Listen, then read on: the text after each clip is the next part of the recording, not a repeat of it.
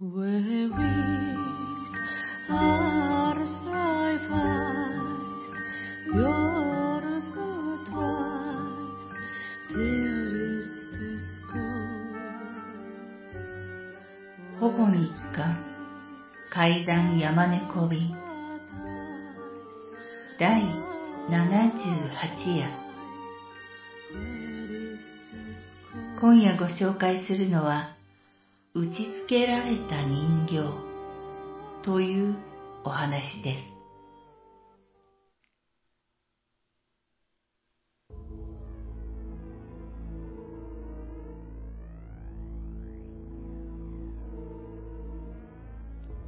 この前、犬の散歩を21時頃にした時の話。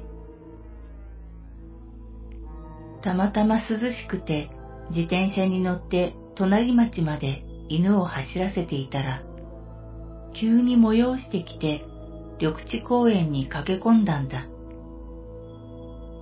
犬を自転車の荷台につないで、ちょっとした林のようなところに駆け込み、ことをなす。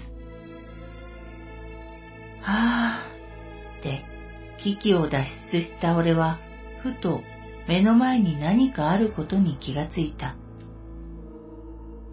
それは木に打ち付けられた人形で、それも見ているだけで怖い日本人形。胸のところに五寸釘のような大きな釘が打ち込まれていて、首がカクンと手前にちょうどうつむいているような状態だった。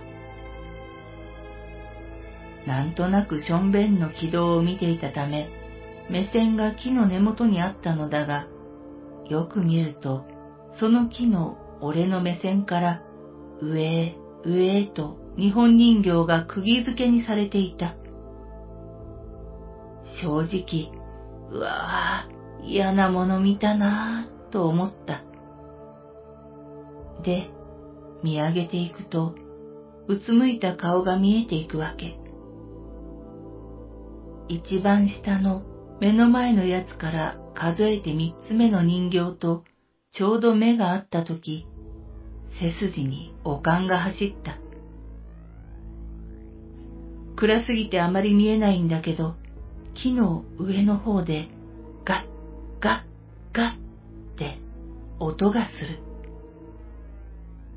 まるで何者かが次の人形を木に打ちつけているように、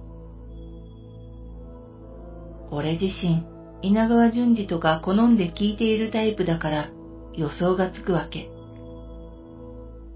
このままどんどん目が慣れるまで上を見上げていてはいけない。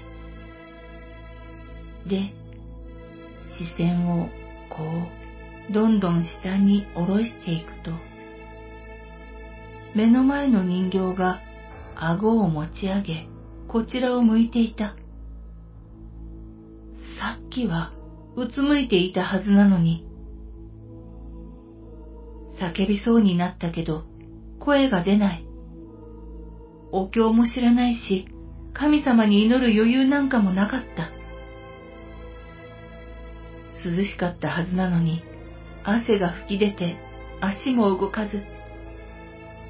と、その時、自転車につないでいた犬が結構それは大きい犬なんだけど、自転車を引きずるように俺の方に近寄ってきて大きな声で吠えた。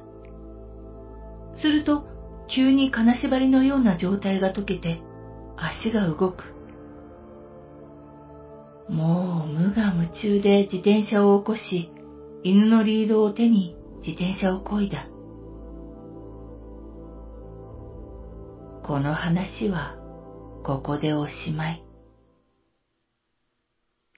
作った話じゃないので、こう、話として面白くなかったかもしれないけど、死ぬほど怖かった。